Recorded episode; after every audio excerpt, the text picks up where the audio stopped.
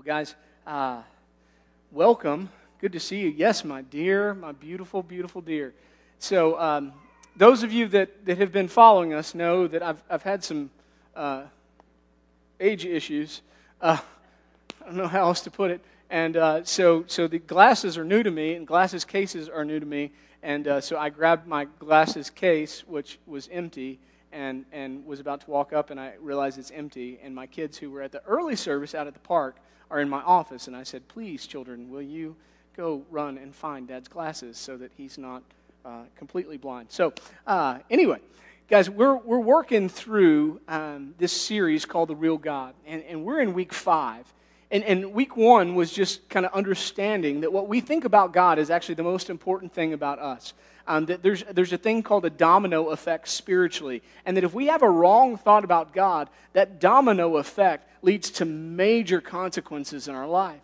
But if we think the right thoughts about God, that that can have a huge positive impact in our life. And so that's what we've been trying to do is discover, well, who does God say he is? Not, not who do we think he is, but who does God reveal himself to be in his word? So we've been studying these attributes of God. And thus far, we've, we've studied God's goodness, um, we've studied his sovereignty and we've studied his holiness. We talk about sovereignty. That's God's in charge of everything. He's not just sovereign, he's also provident, meaning that he's working all things out for a good plan.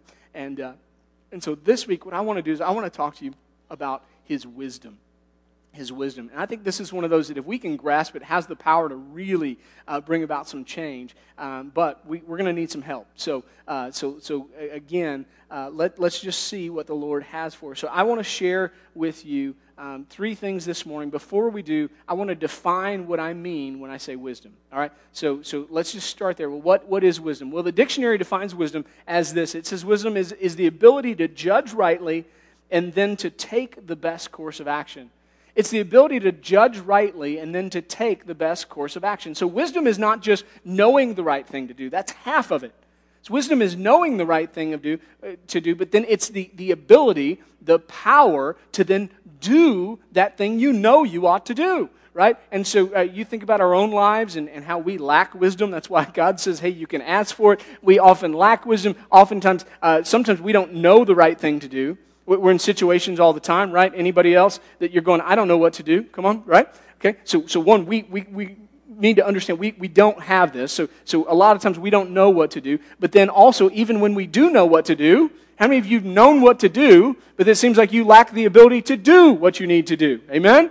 Okay, and so, so when we talk about wisdom, we're talking about both of those aspects, right? That wisdom is the ability to, to judge rightly, but then to take the best course of action. This morning, I want to talk to you about uh, how this applies to God, how, how this thing called wisdom applies to God, and what it means for our lives and what it means for our lives. So, three things I want to share with you. The first one, I'm going to apologize in advance. It, it's going to sound like a run on sentence, but it's really just a, a, big, long, continuous thought. So, think of the Apostle Paul when you read my point, okay? Uh, so, so here, here's the first thing I want you to get ready. Uh, God's wisdom means that He sees what we cannot see, He knows what we cannot know. Uh, and, and that he is working all things out in a way that is better than anything we could ever imagine right? God's wisdom means that He sees what we cannot see, He knows what we cannot know, and He is working all things out in a way that is better than anything we could ever imagine. And so I kind of want to start with, with this truth, and, and here it is. Ready? We, we got to start with, with this truth about God that God's creator. God is creator. That's the first thing. When we talk about God knows more than we know, well, yeah, because He made it all. In fact, the Bible is God revealing Himself to mankind. God's going, hey, uh, I'm God. I kind of want to explain who I am to you. And the very first sentence of that explanation, God says this in, in Genesis 1 1. In the beginning, God created the heavens and the earth. You, you, where it says God there, you could put I, because God's revealing it to people, right? God's going, in the beginning, I made everything you see and everything you don't see. I did it. God's going, hey, the very first thing God reveals to, to mankind is, is He's the creator. Now, that, that's huge, right? The psalmist puts it this way in Psalm 33 6. He says, The heavens were made by the word of the Lord, and all of the stars by the breath of His mouth. And, and listen, this is huge. It means that God literally wrote the instruction manual on everything in existence. on everything is that God wrote the instruction. It means that God knows how every molecule of every substance that you'll ever come into contact with and every substance that you won't, God knows how every one of those molecules fits together. It means that God knows exactly how every strand of your DNA is meant to be wound up together. Isn't that amazing? Every living creature, you think all the different strands of DNA, God knows how each of those is meant to fit together. That's amazing. Right? But, but listen, God's, God's not just like all knowing. Not only is this God all knowing, this God has this crazy wisdom because he wrote the manual, but in addition to be all knowing, uh, this God is, is not contained by any constraints in time or space. Right? So, so just follow me for a second. So, this all knowing God is, is something that we say he's eternal. He's, he's eternal, right? Um, John 1 1 through 3 uh, says this It says, In the beginning was the Word and, and the Word was with God, and the Word was God. He was with God in the beginning. All things were created through Him, and, and apart from Him, not one thing was created that has been created. And, and, and what that means is, is listen, there was a beginning before the beginning. That's what that scripture means. In the beginning was, was the Word, and the Word was God, and the Word was with God. So before there was a beginning, before anything was created, there's God. God's always existed. God is eternal, right? And, and then it says, and, and then God chose to make stuff. And that's what we call the beginning. When God made the heavens and the earth, and He made the trees, and He made the birds of the air, and the fish of the sea, and He made us. And, and that's kind of where we get started. And we think that's the beginning. But before that beginning, God always was. And, and, and listen, not only was God always was, but God always is, and God always will be. And, and listen, so, so God's, when we say God is eternal, what that means is that God always exists in the past, in the present, and the future, all at the same time. Does it make your head hurt? man, the hamster just has been running all week. Wheels just spinning. I, I, it's so hard for us who look at dials on our wrist and go, okay, there's 24 hours in a day, and, and, and, and there's 60 minutes and an hour, and there's 365 days in a year, and, and, and yet God is, is existing now. Uh, he's existing not, not just here with, with us, but He's also already existing in the future and, and, and still existing in the past, all at, at the same time. God is eternal. And because God is eternal, this is, is true. I think Peter says it well in 2 Peter 3 8. He says, Dear friends, don't overlook this one fact about God. With the Lord, one day is like a thousand years, and a thousand years is like one day, right? And a thousand years is like one day. And so here's what I'm trying to say to you. Uh, because God knows it all, and He wrote the instruction manual, and because He's not limited by time at all, and He knows what has happened, He knows what is happening, He knows what's going to happen, then, and get this, because He's good, right? And because He's sovereign and provident, which means He's, he's using his, his power, His sovereignty to make things happen for a good plan that He has already thought out, not just back then, but how it will come out in the future. because He is all of those things, right? Then whatever he does far exceeds anything that we could ever think or imagine. That's why the apostle Paul pens these words in Ephesians 3:20. He says, "Now to him who is able to do above and beyond all that we ask or think according to the power that works in us." And so, guys, listen, I'm just telling you, whew, the wisdom of God should floor you. Really should. A.W. Tozer, we've been studying a lot of his quotes in this study. Uh, he said this He said, All of God's acts are done in perfect wisdom.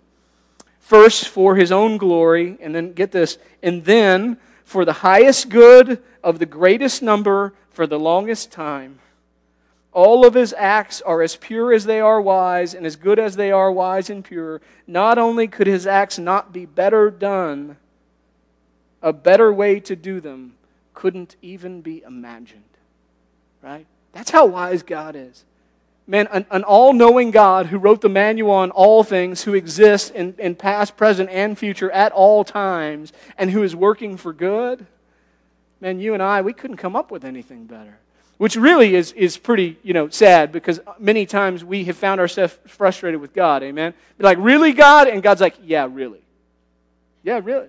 There's, there's not a better way for me to bring about what is supposed to happen for the good of all those, not just you, for the good of all those. There's not a better way for me to be doing that right now than what I'm doing in your life.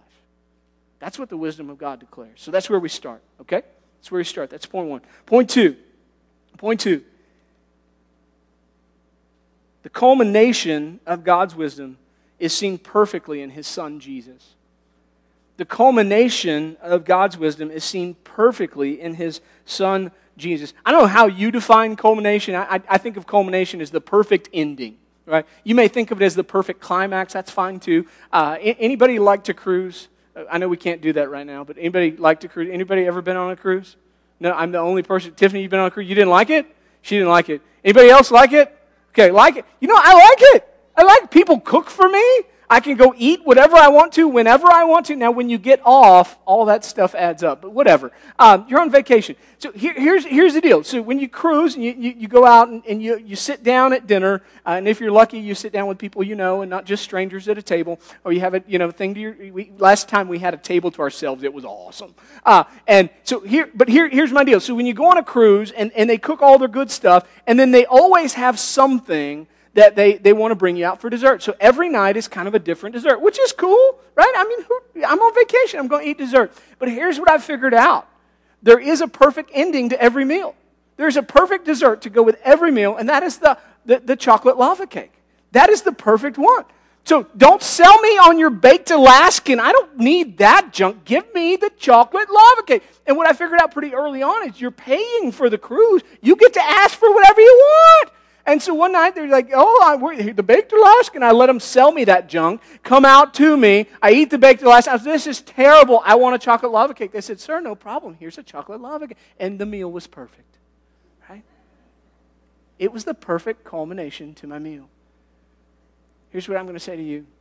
Listen, the perfect culmination of God's wisdom, of the fact that God is all knowing, that, that God is all existent, that He's always been, that He's eternal. The, the, the perfect culmination of, of God's sovereign plan, of His good, wise, sovereign plan, the perfect culmination of that is Jesus Christ. It's a perfect culmination of, of God's wisdom. Uh, Romans 10.4, Paul writes, For Christ is the end of the law for righteousness to everyone who believes. Other translations say, For Christ is the culmination of the law, right? Think about God's plan. Just think about that for a second, right? I mean, I mean, God made us in His image, right? And, and He made us to be with Him, and then and then we rebelled, and God knew we were going to rebel, and so God says, "Hey, I'm sending one who's going to crush the head of this serpent who who who, who talked you in, in, into sinning, but it's going to take some time." He says, Meanwhile, here's what I'm going to do. I'm going to make you into a nation for myself. I'm going to call that nation Israel. I'm going to have its father named Abraham. He's old. He can't have any kids, but I'm going to make him have kids. And then I'm going to turn him into a nation by taking his family into Egypt. Right? And there in Egypt, they're going to grow into a great nation, but then they're going to find themselves as captives. But it's okay because I'm a God who sets the captives free. And so I'm going to free the captives. I'm going to take them across. They're going to, they're going to, they're going to walk across the sea on dry land, and then I'm going to swallow up the army that pursues them. Now, listen, in the desert, uh, because they're stiff necked, they're still going to reject me, so they're going to wander for a while, but it's okay because I'm so good and so gracious that I'm still going to come down and tabernacle with them. But to do that, I've got to establish some rules, so I'm going to establish some rules and, and, and we're going to establish a sacrificial system because they are unholy and I am holy, holy, holy. And so the only way I can, I can tabernacle, be with them, is if their sin is atoned for. And everything that I have said to you in that Old Testament points to Jesus Christ because he's the perfect culmination of God's plan. Right? Jesus is what God's plan is all about. And so here's what I want to do. I think, I think Paul um, really wraps up this truth about how Jesus is, is the perfect culmination of God's wisdom in 1 Corinthians chapter 18, uh, or 1 Corinthians chapter 1. So it starts in verse 18. I'm going to read you, though, all the way through verse 30. So if you've got out your sermon notes there, uh, you, will see 1 Corinthians uh, there. You can click on it. It'll open up the whole passage. If you have your Bible, I'm in 1 Corinthians chapter 1. Again, I'm going to start in verse 18, read to verse 30. I'll put 18 on the screen nice and big just so you can see it. That's our starting point. Uh, and here is what the word of the Lord says. It says, For the word of the cross is foolishness to those who are perishing, but it's the power of God to us who are being saved. For it's written, I will destroy the wisdom of the wise, and I will set aside the intelligence of the intelligent. Where is the one who's wise? Where's the teacher of the law? Where's the debater of this age? Hasn't God made the world's wisdom foolish?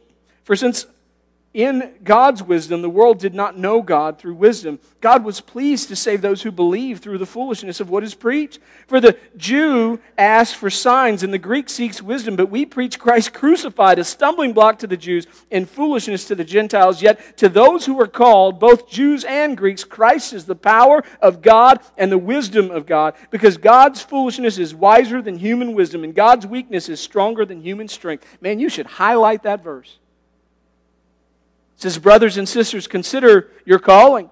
Not many of you were wise from a human perspective, not many powerful, not many of noble birth. Instead, God has chosen what is foolish in the world to shame the wise. God has chosen what is weak in the world to shame the strong. God has chosen what is insignificant and despised in the world, what is viewed as nothing, to bring to nothing what is viewed as something so that no one may boast in his presence. It is from him that you are in Christ Jesus, who became wisdom from God for us, our righteousness, sanctification, and redemption. Whew. And what Paul says in 13 verses, James sums up in just one. In James 3:17, he says, "But the wisdom from above is first pure, then peace-loving, gentle, compliant, full of mercy, good fruits, unwavering, without pretense. I believe wholeheartedly when James writes those words, he doesn't know, but he's talking about Jesus. He's talking about Jesus. Jesus is the wisdom of God, He is the perfect culmination of God's wise plan. Which kind of brings me to the last point. Okay? It's this, guys, that God promises and gives wisdom freely to us, and He expects us to make wise decisions in life by putting the words of Jesus into practice. All right? God promises and gives wisdom freely to us, and He expects us to make wise decisions in life by putting the words of Jesus into practice. So, two things I want to talk to you about. First, I want to talk to you about a promise, then, I want to talk to you about a practice. And the promise is one of my favorite in all of Scripture, right? And in, in James 1 5, the Word of God says, Now, if any of you lacks wisdom, he should ask God, who gives to all generously and ungrudgingly, and it will be given to him. So there's this great promise of Scripture, and the promise is this any of you lack wisdom, just ask for it. And God's going to give it to you. He's going to give it to you without finding fault because He knows that you need wisdom, right? Because God made you. God made you. He knows how all your molecules fit together, how every strand of your DNA goes, and He knows that sometimes you don't know what to do, and other times you know what to do, but you don't have the power to do it. And so God says anyone who lacks wisdom can ask for it. God will give it generously. But listen, it's not just about the promise because all wisdom is given with an expectation. And that expectation is that you actually do what you learn. That when God says, here, you ask for wisdom, here it is, here's the right thing to do, that then you go and, and practice that. You put it into practice. Anybody remember how the, the most famous sermon in the history of the world uh, ends up? Right? I'm talking about the Sermon on the Mount, uh, on the Sermon on the Mount, of course, right? The, the, most famous sermon ever preached in history. Jesus wraps up the sermon in Matthew chapter 7 uh, by, by saying this. He says, Therefore, everyone who hears these words of mine and he acts on them, he's going to be like a wise man who built his house on the rock. The rain fell and the rivers rose and the winds blew and they pounded that house, yet it didn't collapse because its foundation was on the rock because its foundation was on the rock. Jesus says, listen, you got to put this stuff into practice. So, who is Jesus? And he's the perfect culmination of God's wisdom. He's given freely to us, not because of anything that we've done, uh, not because we've earned it, but because God is good, because this is part of God's plan. And so Jesus comes and lives the perfect life that we couldn't. He dies in our place this wisdom of God, and then he ascends into heaven and he sends the Holy Spirit to live inside of us. And by that Spirit, uh, Jesus still communicates with us and gives us wisdom when we ask for it. And listen, when Jesus speaks and he gives us words, what is the expectation? Then that we would do something with it. We would put those words into practice. Anyone who does, he says, is a wise man. Anyone who doesn't, he says is foolish. Now, listen, I know the beach is nice. It really is, right? But it's not wise to build your house right at the edge of the beach. Why? Because hurricanes come, right? And, and, and waves arise and they eat at that sand, and ultimately those things collapse. You know where you build your beach house? A few rows back. and you have all the views, but you get a firm foundation, right?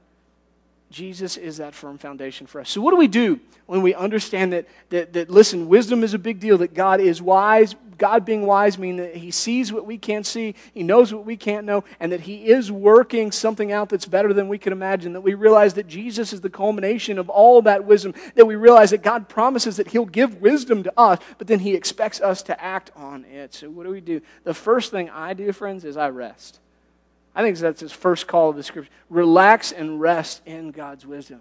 Relax and rest in God's wisdom. Uh, anybody a planner out there? Anybody a planner? Okay, you guys at home, anybody a planner? You can raise your hand. It's okay, I can't see you, but God can. So, uh, if, if, you're a planner, uh, here's what I've realized about myself. I've, I've, I've always thought of myself not as a planner. I've always thought of myself as like I'm a kind of fly by the seat of my pants kind of guy, and, and I, I am very good with change. I am, uh, but uh, I still need a plan.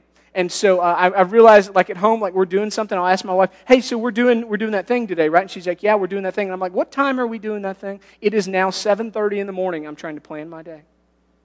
See, I don't know when it happened. I, I don't know. That's who that's who I am. Uh, because we like control. Here's here's the deal. Life throws you stuff that you can't control. And when you try to control it, when we try to sit in the driver's seat and we try to be wise and we lack wisdom, we don't know what to do. Or we, we know what we're supposed to do and we keep trying to do it out of our own strength, which we constantly fail, and then we feel like losers, and, and then we, we want to stop altogether, right? We, we, we begin to struggle. But here's what God's wisdom says God's wisdom says that God is working all things out for the most possible good for the longest period of time for the most amount of people, including what He's doing in you. God's wisdom says if there was another way for him to bring about what he wants to do in you because he's good too and he's sovereign, there's another way for him to do it. He'd be doing that right now. He'd be doing that right now. When I begin to understand that, man, I, I can kind of relax and go, okay, Lord. So, so I'm in the ditch right now, right? I mean, I'm, I'm in the valley right now, but God, I studied valleys two months ago and I learned that in the valley is where I find great fruit right? In the valley, it may be a little dry, but it's where you prepare me for mountaintops. And so I can, I can begin to understand that the goodness of God and the wisdom of God, that God is always working for a purpose. And then I can rest in that, even in the hard places, knowing that God is good and knowing that He's all wise, that He, he, he knows everything. He knows my instruction manual, and knowing that He knows what happened yesterday, what's going on today, and what's going to happen tomorrow, and that He is working that out for good, I can rest and relax in that. Amen? It's a huge deal. So if you're one of those people, you go to bed at night, and the last thing you think about is all the stuff you didn't finish today. Jesus calls you into rest. He says, Come to me, right? For my burden is easy and my yoke is light. And you will find rest for your soul. So that's the first thing we can do. Second thing, Guys, uh, I think we can uh, get to know Jesus, right? We can get to know Jesus. That can, that can kind of be our focus. And, and uh, we, we had two people uh, participate in believers' baptism this morning. And so, man, they, they have come into a personal relationship with God's good plan, who is Jesus Christ. And, and so we start there. You gotta, you gotta know Jesus, right? You gotta know Jesus. And, and uh, no, no, no, no Jesus, no peace. Y'all know that thing, right? If you K-N-O-W Jesus, uh, you know, if, if you don't K-N-O-W Jesus, then you have N-O peace. But if you do K-N-O, anyway. Okay, it's a whole thing. It's a whole thing. Go Google it. Uh, and, and so, so here's what I'm saying to you. Listen, man, you, you gotta know Jesus. That's the first place.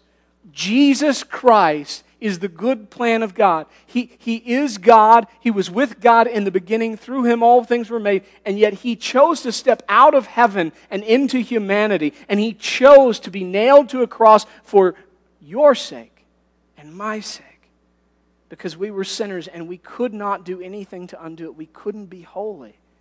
And God is holy.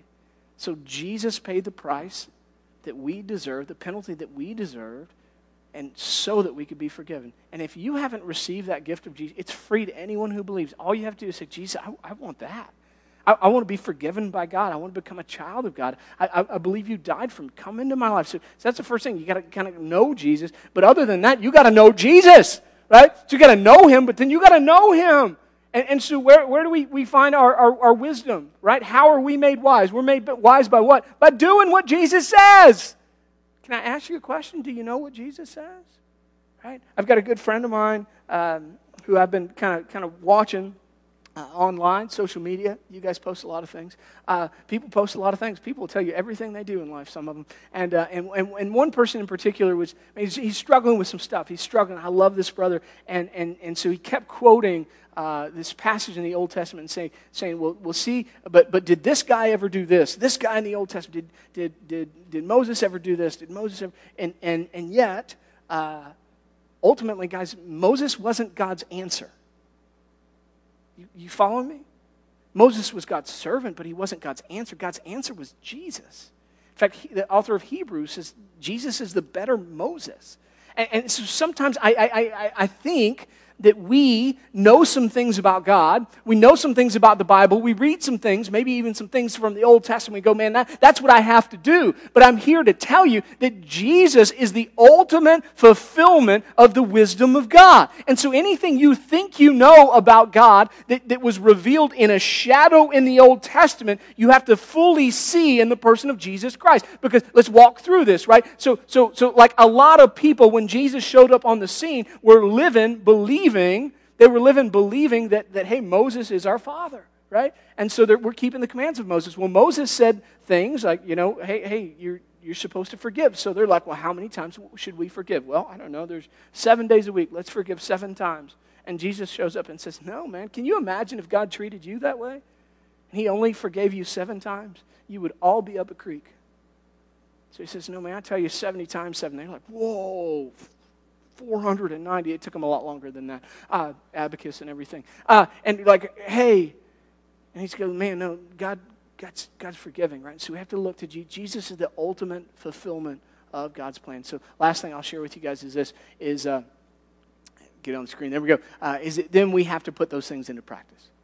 So once we begin to know Jesus, then we have to build our life on Jesus on the words of Jesus. So things like, again, like I just said, how many times should I forgive? I should always forgive, right? And, and, and not only should I always forgive, but then like when, when, when do I start? What should I do with my enemy? Well, Jesus shows up and he says, love your enemy. Pray for those that persecute. Somebody hits you, don't hit them back. Turn, turn the other cheek. Whoa. That, well, I'm sorry, that's the words of Jesus. That's not what you, you, you want to go back to Moses. Well, uh, eye for an eye. That's what the Bible says. Yeah, then Jesus showed up and allowed himself to be nailed to a cross. So where are you? Right? But I want to win!